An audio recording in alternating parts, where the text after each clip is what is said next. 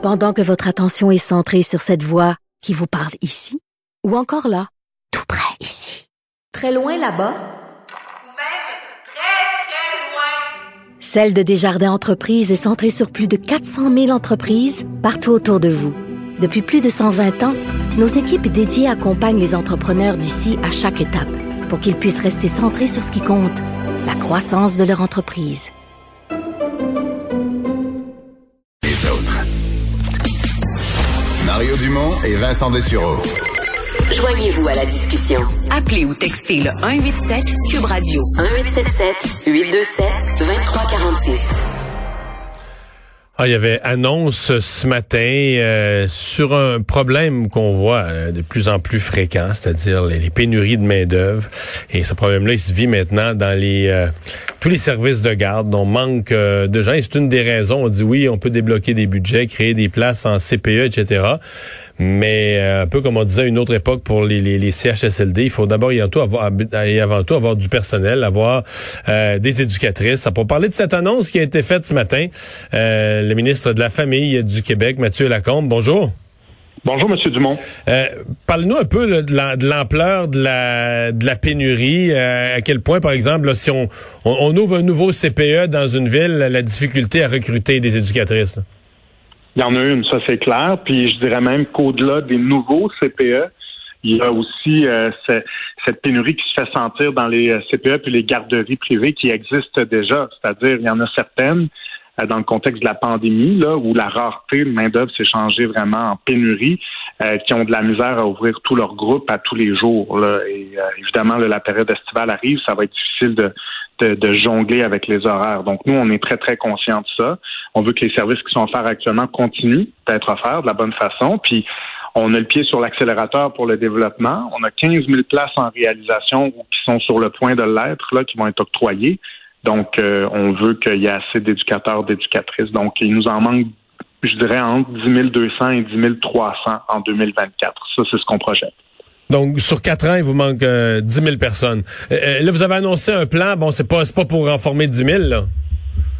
Non, pas 10 000, parce que, bon, le plan qu'on a présenté ce matin, qui est de 64 millions de $, ça va grosso modo, nous permettre d'aller chercher avec ces mesures directement avec ces mesures-là autour de 6 000 éducatrices, éducateurs aussi. On souhaite qu'il y ait des gars qui lèvent la main. Mais sinon, il reste que il y en a toujours qui s'inscrivent à chaque année. Puis je pense aussi, M. Dumont, qu'en envoyant le message là, qu'on investit dans le réseau, il y aura un effet positif qui va faire en sorte qu'il y a des gens qui vont s'inscrire d'eux-mêmes comme on a vécu l'inverse en 2014, quand il y a eu des compressions, il y a eu des baisses dans les inscriptions. Parle-moi du programme ce matin, parce que techniquement, là, l'éducatrice, c'est un DEC. Là. Jusqu'à maintenant, c'est un DEC, donc un programme collégial, technique, collégial, régulier. Qu'est-ce que vous avez annoncé de différent comme façon de former des gens aujourd'hui? Vous avez raison que le DEC, c'est donc de 3 ans, là, c'est la voie privilégiée. C'est le diplôme qui est le plus complet, c'est vraiment celui qu'on... Et ça reste là? Oui, ça reste évidemment, on fait pas de compromis là-dessus. Donc, on veut d'abord faire en sorte que les jeunes là qui se demandent qu'est-ce qu'ils pourraient bien faire dans la vie, qui vont finir le secondaire, qui s'inscrivent au cégep, ben s'inscrivent dans nos programmes d'éducation à l'enfance, au DEC. Et pour les inciter à aller jusqu'au bout, ben on ajoute 2 bourses, une pour le premier stage, une pour le deuxième. Donc, ça amène le grand total des bourses pour les stages qu'ils pourraient recevoir à tout près de 10 000 $ dans la plupart des cas. Donc, ça, c'est une excellente nouvelle. Mais à côté de ça, il y a aussi des gens qui travaillent dans les CPE ou les garderies privées, dans les installations, là, ces garderies qui sont dans des bâtiments depuis des années, mais qui n'ont pas leur diplôme. Donc, on veut aussi leur dire, ben écoutez, allez 2 jours par semaine suivre une attestation d'études collégiales, 1260 heures. Vous allez pouvoir travailler les 3 autres journées de la semaine, puis vous allez sortir de là tout en étant rémunéré avec un diplôme. Donc, tout le monde va être gagnant. Vont habituellement avoir un meilleur salaire. Les tout-petits vont avoir des éducatrices qui ont un diplôme. Donc, tout le monde serait gagnant comme ça. Mmh. Vous êtes confiant que vous allez avoir les inscriptions voulues, qu'il y a des gens, parce que on a l'impression que tous les secteurs sont en pénurie d'emploi, en pénurie de main-d'œuvre, pardon. On a l'impression que, je veux dire, tout le monde en cherche, tout le monde offre des emplois. Vous pensez que vous allez trouver des gens qui vont s'inscrire? Ben, j'ai pas le choix. Vous n'avez pas le choix, monsieur. Souhaitez-le moi, souhaitez-le aux parents qui nous écoutent. On veut vraiment aller chercher ces éducatrices-là. Puis j'ai vraiment travaillé ça avec mon collègue Jean Boulay, qui a été vraiment là d'une grande aide là-dedans, parce que le programme de formation, notamment, qu'on a mis sur pied, là, le COUD, c'est son nom technique, là, c'est le premier programme national du genre. Habituellement, c'est très précis là, par région. Et là, étant donné que c'est quelque chose de fondamental, les services de garde au Québec, là, les parents, sinon, se retrouvent... on n'est plus comme en 1960 où c'était normal là, de s'arranger pour trouver un endroit où les enfants pouvaient aller pendant qu'on travaillait, ou avec un parent à la maison. Là, les deux parents travaillent, ils ont besoin d'un endroit pour faire garder leurs enfants. Donc, c'est tellement important qu'on a créé un programme national. Donc oui, moi, je me croise les doigts puis je suis optimiste. Sinon, je serais pas là. OK. Je veux vous entendre sur les déclarations qu'a fait M. Trudeau hier, oui, qui était assez, un peu précise, un peu générale à la fois, qui dit, vous l'avez écouté, qui dit, sur les garderies, le programme fédéral, le Québec, va pouvoir utiliser l'argent du fédéral presque sans condition. Comment vous comprenez ça, vous? Pas mal sans condition.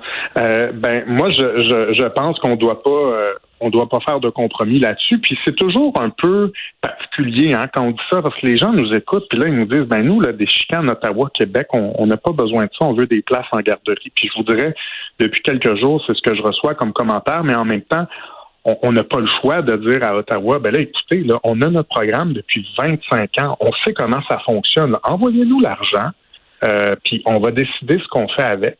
Si on en a besoin à gauche, à droite, on l'utilisera à gauche puis à droite, mais l'évidence, puis on l'a dit, je l'ai dit, le premier ministre, le ministre des Finances aussi, c'est que c'est sûr qu'il y aura des investissements importants dans notre réseau de services de garde. Ça, c'est clair, puis on s'attend vraiment à ce que ce soit sans condition. Moi, mon collègue, le ministre des Finances, m'a clairement indiqué que dans ces négociations, c'était clair, net et précis que ce serait sans condition. Donc, pour vous, c'est ce que vous attendez, rien de moins, là? C'est ce qu'on attend, rien de moins. Puis j'ai bien aimé l'assurance de mon collègue Éric Girard, le ministre des Finances du gouvernement du Québec, qui est chargé de négocier ça avec Ottawa, lorsqu'il a dit « ce sera sans condition ». Donc c'est clair, net et précis, c'est l'assurance qu'il a eue. Mais vous réalisez que lui a dit ça, confiant d'une discussion qu'il dit avoir eue avec la ministre fédérale des Finances, Mme Freeland, mais on l'a jamais entendu clair comme ça de la bouche, ni de M. Trudeau, ni de Mme Freeland. Là, quand c'est eux, ils disent toujours « ah ben là, il va falloir s'entendre ». Ils laissent toujours une porte entrouverte au fait qu'ils pourraient mettre leurs conditions. C'est clair que, vous suivez la scène politique depuis assez longtemps pour analyser le fait que je pense qu'il y a une tentation fédérale de nous dire quoi faire avec ça. Et là, je pense que leur objectif, ce sera d'y aller pas mal sans condition, pour reprendre les termes de M. Trudeau, tout en sachant qu'il faut que dans les faits, ce soit sans condition pour qu'on signe l'entente rapidement puis qu'on puisse faire des investissements rapides. Je pense que ce serait profitable à tout le monde. Vous êtes député, ministre responsable de la région de l'Outaouais, député dans la région de l'Outaouais. Votre région était passée au rouge foncé. Les choses, une des régions, c'était le plus difficile au Québec. Les choses se replacent à l'heure actuelle. Vous êtes satisfait de ce que vous voyez comme état de la pandémie? Je me suis fait, questionner là-dessus ce matin, puis je vous offrirais la même réponse. C'est clair que moi, je me réjouis pas tout de suite, là, depuis 3 jours, là, où à peu près les cas se remettent à descendre. Mais en même temps, je veux pas me réjouir trop vite, parce que dans le passé, on s'est réjoui, là, puis ça nous a frappé encore plus dur que jamais. On a eu des enjeux aussi au niveau de la vaccination. La santé en Outaouais, ça n'a jamais été facile. Il y a tout un rattrapage à faire, tout ça, notamment qu'on va construire un nouvel hôpital. Mais là, il semble y avoir une situation qui se calme. Donc, c'est sûr que je suis heureux de ça, mais je vais vraiment, vraiment attendre. Vous restez plus que prudent. Oui, tout à fait. Mathieu Lacombe, merci d'avoir été là. Merci, Monsieur Dumont. Au revoir, le ministre québécois de la famille.